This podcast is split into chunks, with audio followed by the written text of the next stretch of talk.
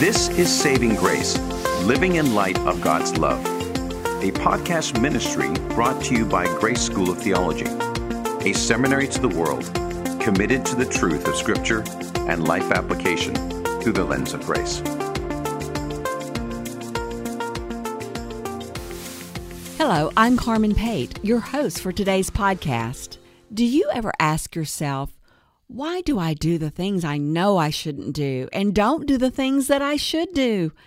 If so, I can relate, and so could the Apostle Paul. Why is this a dilemma for every human alive, even Christians? Because the flesh is weak, Scripture tells us. But what exactly is the flesh? How can the flesh be defeated for me to walk triumphantly with Christ in a life of glory? Mark Ray will take us to the scripture for the answers to those questions. Mark is Vice President of Community Development here at Grace and has a substantial history with Grace School of Theology, including being an original Board of Trustee member and primary advisor from earliest days. Mark holds a Master of Biblical Studies from Dallas Theological Seminary, also a Master of Divinity from Grace School of Theology. He has served churches as an associate pastor and as lead pastor, and has served as COO of a major evangelistic ministry. Mark will soon be launching the Grace Center for Spiritual Development, which we'll tell you more about in the weeks to come. But listen now to Mark Ray's message, The Flesh is Weak, in our series on a life of glory. For 10 years, the Greeks laid siege to the city of Troy to no avail. 10 years, day after day, week after week, month after month, year after year, they laid siege to the city of Troy and could not penetrate the city. And one day they got a brilliant idea. They devised an incredible trick. They built a gigantic wooden horse. This gigantic wooden horse they wheeled up to the front of the gates of Troy. And they brought an emissary from the Greek army to the front, and the emissary said, This is a gift offering of peace. We no longer want to live at war with you. We want to make this offering of peace, and to show you how much peace we want to bring, we're going to leave. The Greeks got in their boats, left the port city, and sailed away.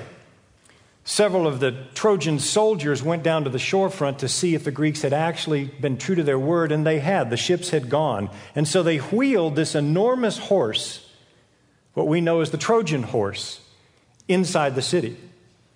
That night was a night of celebration, it was a night of proclaiming peace throughout their city.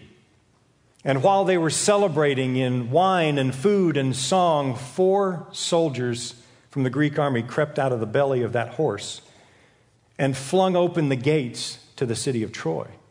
The Greeks who had quietly sailed back into the harbor marched in and in less than 24 hours did in one night what they couldn't do in 10 years. They defeated the Trojan army, captured them, and made them slaves in bondage to the Greeks, their bitter enemy. We're in the seventh part of a 10 part series on the spiritual life. We started seven messages ago dealing with the word glory. 1 Corinthians 10:31, whatever you do, do it to the glory of God. From then we understood that in order to manifest his character, we had to live that out. We had to conform to his character, which was a holy character. He said in the Old Testament and the New Testament, Be holy, for I am holy. We found that coming out of the Garden of Eden through Adam and then subsequently for, from us, our sin shattered that holiness. And God stepping in like He always has done, steps in and puts a plan in place through His Son Jesus Christ that through Him we are graced and graced abundantly through His death and resurrection, that we are made now positionally holy, who we were supposed to be. And out of our life, we now have the resources, because we're blessed with every spiritual blessing in the heavenly places and 33 divine gifts of grace. We now have the ability to be able to live up to who we were created to be, holy in Jesus Christ. And out of that, we are to be living triumphant lives as one who, walking in that grace, are overcomers. We're triumphant. Last week we looked at why don't we live triumphant lives? And we saw that that sin nature that Christ put to death rears its ugly head and we put it back on. And Paul's answer out of Romans 6, uh, Romans chapter 6, verses 1 through 14 was this that first we are to know who we are in Christ. We are those who have the things that Christ did in his death and resurrection have been applied to us. So, what he put to death on the cross, that sin nature has been put to death in us too. So, we're to know who we are in Christ. We are to consider ourselves dead to sin but alive to God in Jesus Christ, that that sin nature has no control over us anymore. And we are to present ourselves to Him as instruments of His righteousness because that's who we are. So, knowing all of that, why do we still sin? Paul tells us in Romans 7 the reason we still sin is the flesh, our Trojan horse. The flesh is that thing that is inside of us that opens the door to sin, to our sin nature. It is, it is that thing empowered by sin that opens the door as those soldiers came down and flung open the gates to their enemy. The flesh is that Trojan horse inside of us that Paul's going to deal with in Romans chapter 7.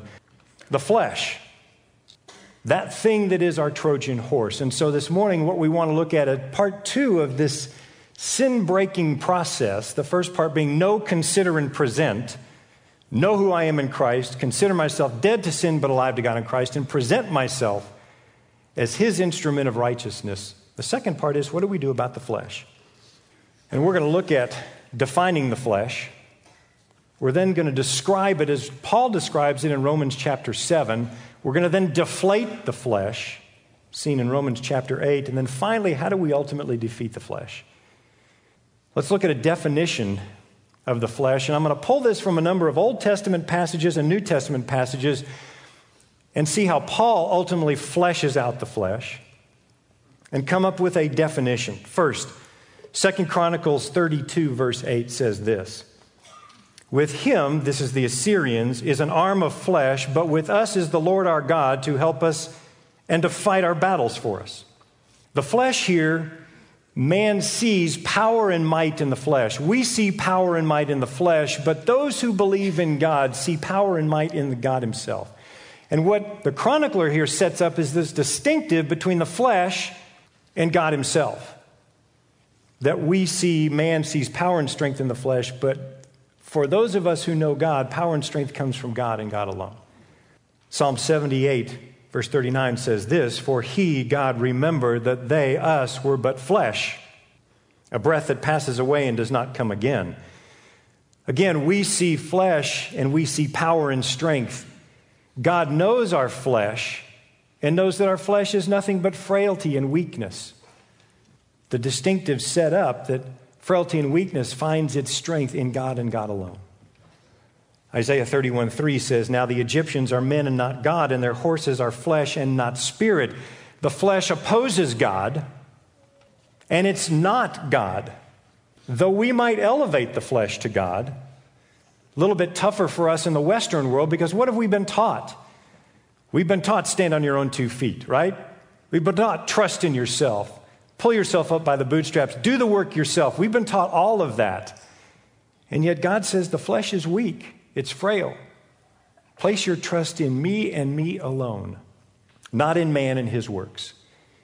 Final Old Testament look, Jeremiah 17:5. This one really gets me. Cursed is the man who trusts in man and makes flesh his strength, whose heart departs from the Lord. Again, the connector that he sets up here is that the flesh reflects the heart. That cursed is the man who trusts in man and trusts in his own flesh and his own works. Because when we do that, what are we not trusting in?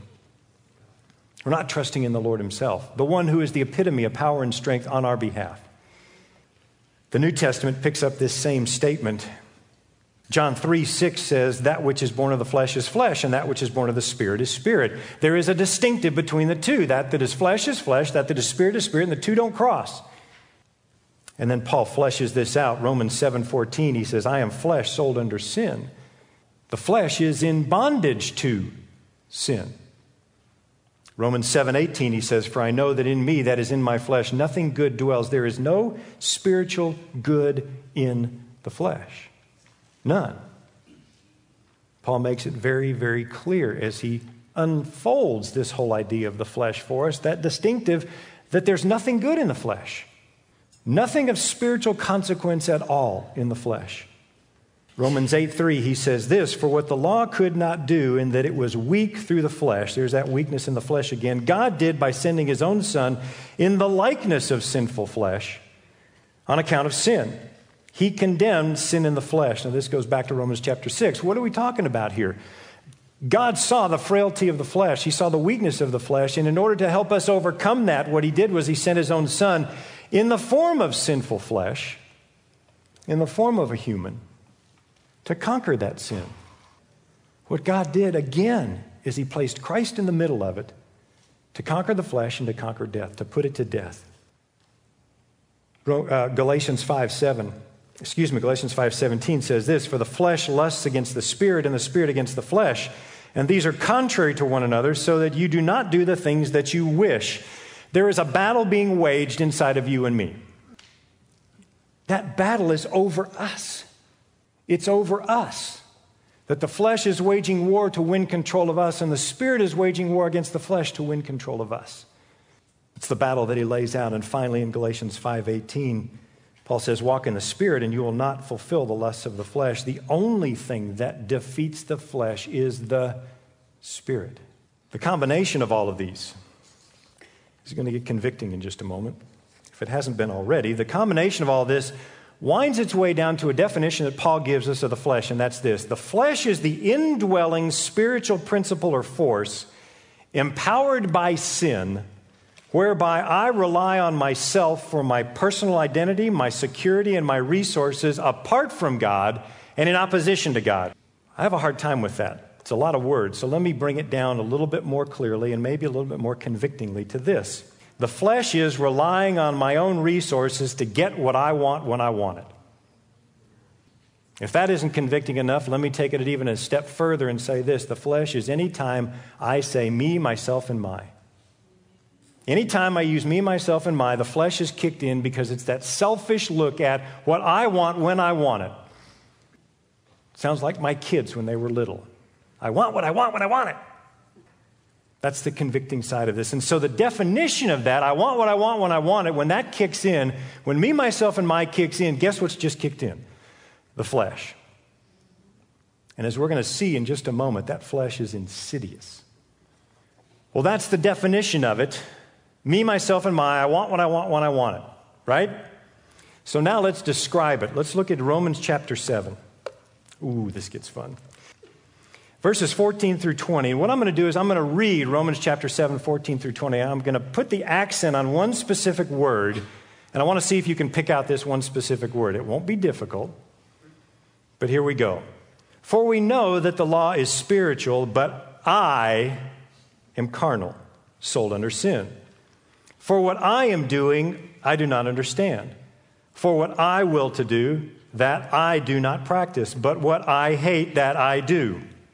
If then I do what I will not to do, I agree with the law, and that is good. But now it is no longer I who do it, but sin who dwells in me.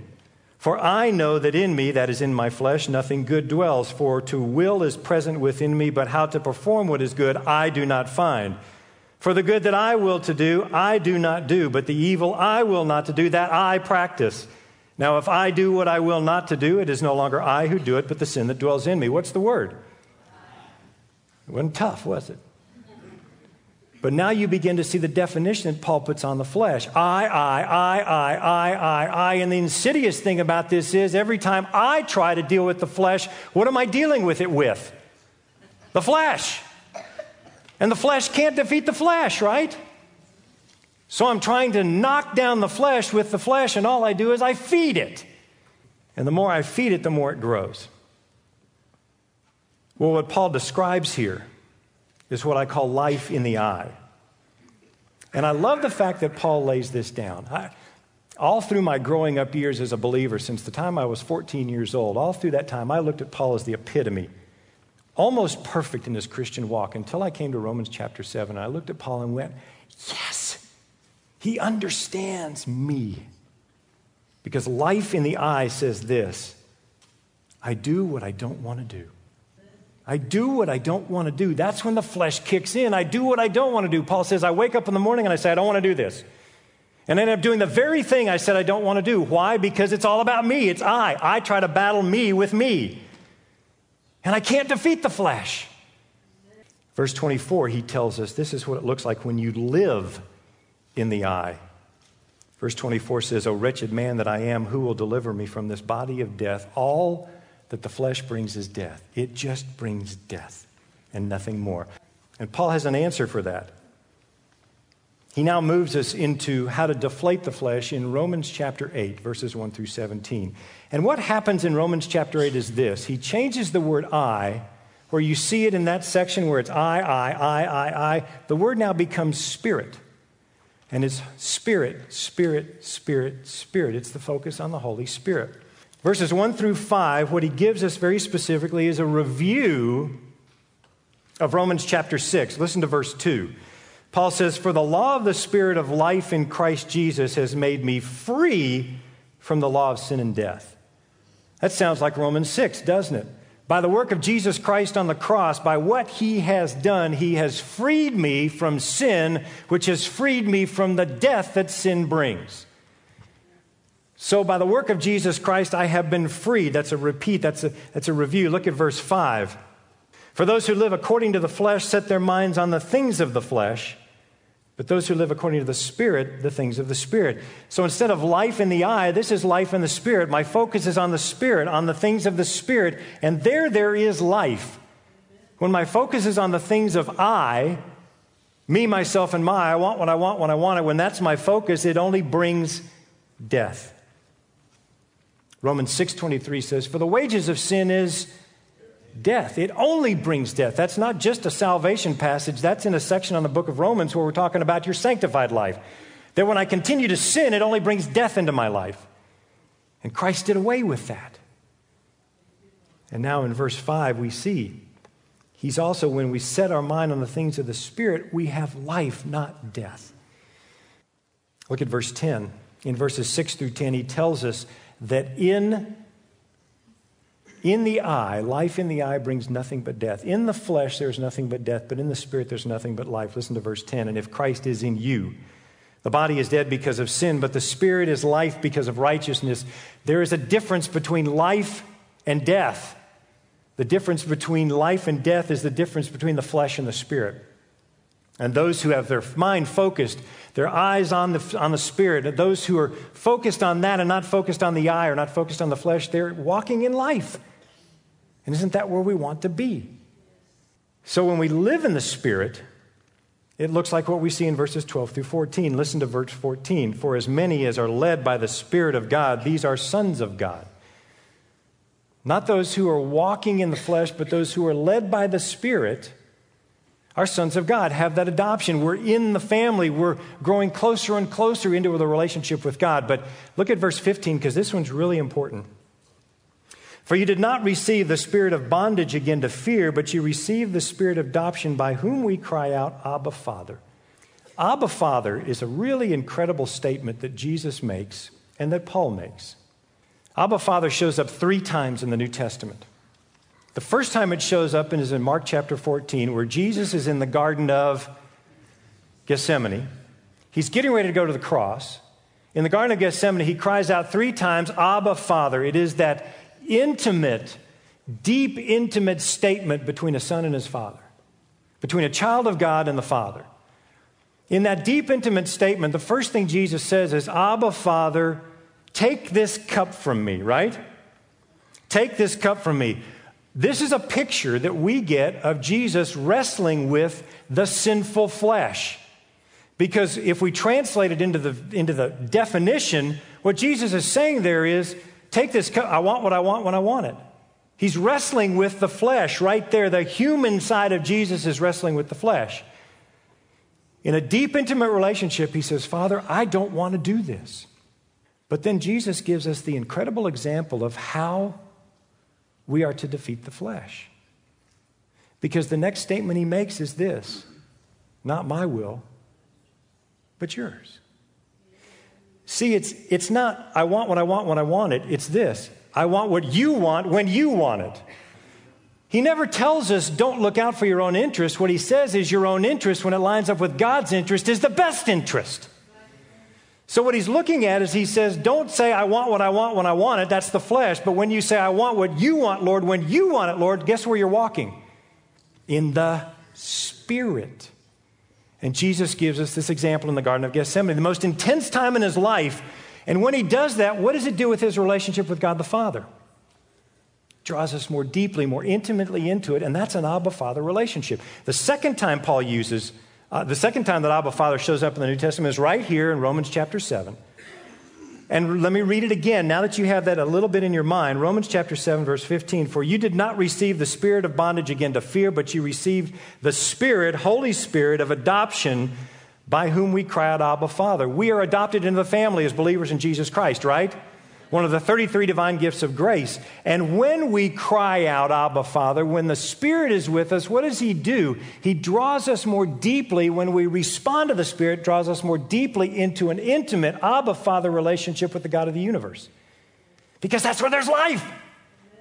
He doesn't turn us away from Him where there is death. When our focus is on the Spirit, He draws us in as adopted children to a closer relationship with the Father of the universe in an Abba Father relationship. The third time Abba Father is used is in Galatians chapter 4, which is interesting because that comes right before Galatians chapter 5, which is where we see the fruit of the Spirit. And guess what the Holy Spirit does in us? As we focus on the Spirit, He changes us, transforms us, 2 Corinthians 3.18, we talked about last week. He transforms us more into the image of His Son, Jesus Christ, one character trait after another. What are those character traits? Love, joy, peace, patience, kindness, goodness, gentleness, self control. The fruits of the Spirit. He transforms us one character trait at a time. That's the transforming work of the Holy Spirit in our lives as we focus on Him, not on me. And listen to Romans chapter 8, verse 16. The Spirit Himself bears witness with our spirit that we are children of God. It's the Holy Spirit that says, You are a child of God. That what Christ did is right. It is true. It does bring life. He did do away with that death, with that sin. And He brings you into a deep Abba Father relationship with Him. And my spirit bears witness with the Holy Spirit that I'm in that relationship when I focus on Him. Verse 17 And if children, then we are heirs, heirs of God and joint heirs with Christ, if indeed we suffer with Him, that we may also be glorified together with Him. More of the graces of God. We're heirs. And as such, we are to live like heirs. And we do that through the power of the Holy Spirit in our lives. So when we live in the Spirit, we live in this Abba Father relationship that brings life after life after life and transforms us into the image of Jesus Christ. One character trait after another after isn't that great? When we ultimately do that, guess what? We're we're now living like who we are, that holy being that we were created to be, and we now do what we were created to do, and that's to show off Him, to manifest His character to the world. And when we're doing that, there is life and life abundant. That's what Jesus talked about in John 10 10. I came that you might have life and life abundant. And there is that when we focus on not the I, not the flesh, but the Spirit. And you see, when we focus on the Holy Spirit and not on the flesh, the Holy Spirit takes the place, defeats the flesh. We can't ever engage the power of sin nature in us because our focus is on the Holy Spirit who defeats the flesh. When the flesh doesn't engage, there's no power. That's what the focus of the Holy Spirit does. And He walks us through being led not to follow the I, not to follow the flesh, but to follow Him. And as we do that, He defeats the flesh in our lives. So we've looked at the definition me, myself, and my. I want what I want when I want it. We've described it. I do what I don't want to do. I'm not who I want to be. We've looked at how to deflate it, life in the Spirit and living in the Spirit. And now we want to defeat it. When I was 14 years old, I trusted Christ. And there was one specific issue in my life that was a difficult issue in my life. It was the issue of anger. I played basketball in high school, and as a freshman, I had a really difficult time with my anger. Anytime I had a bad practice, anytime I had a bad game, I was known to throw a few words out there. I was known to slam a few locker doors. I even kicked in a locker door one Saturday afternoon. And my anger got the better of me, and I hated it.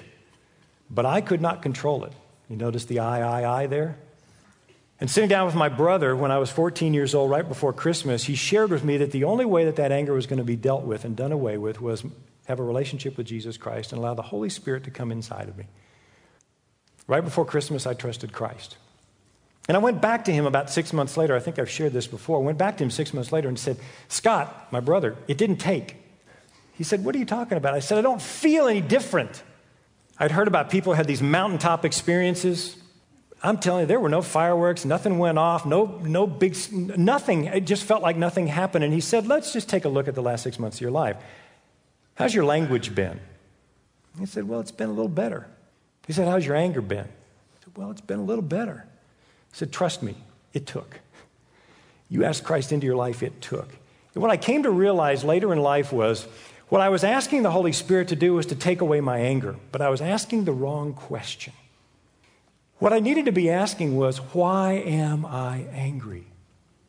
What's the flesh getting out of this anger? What am I getting out of my anger? And for me, what I came to realize over the course of time was this. What I was feeding my flesh was this. When I was angry, especially when I played basketball, I was angry because I wasn't the center of attention. I wasn't the center of attention.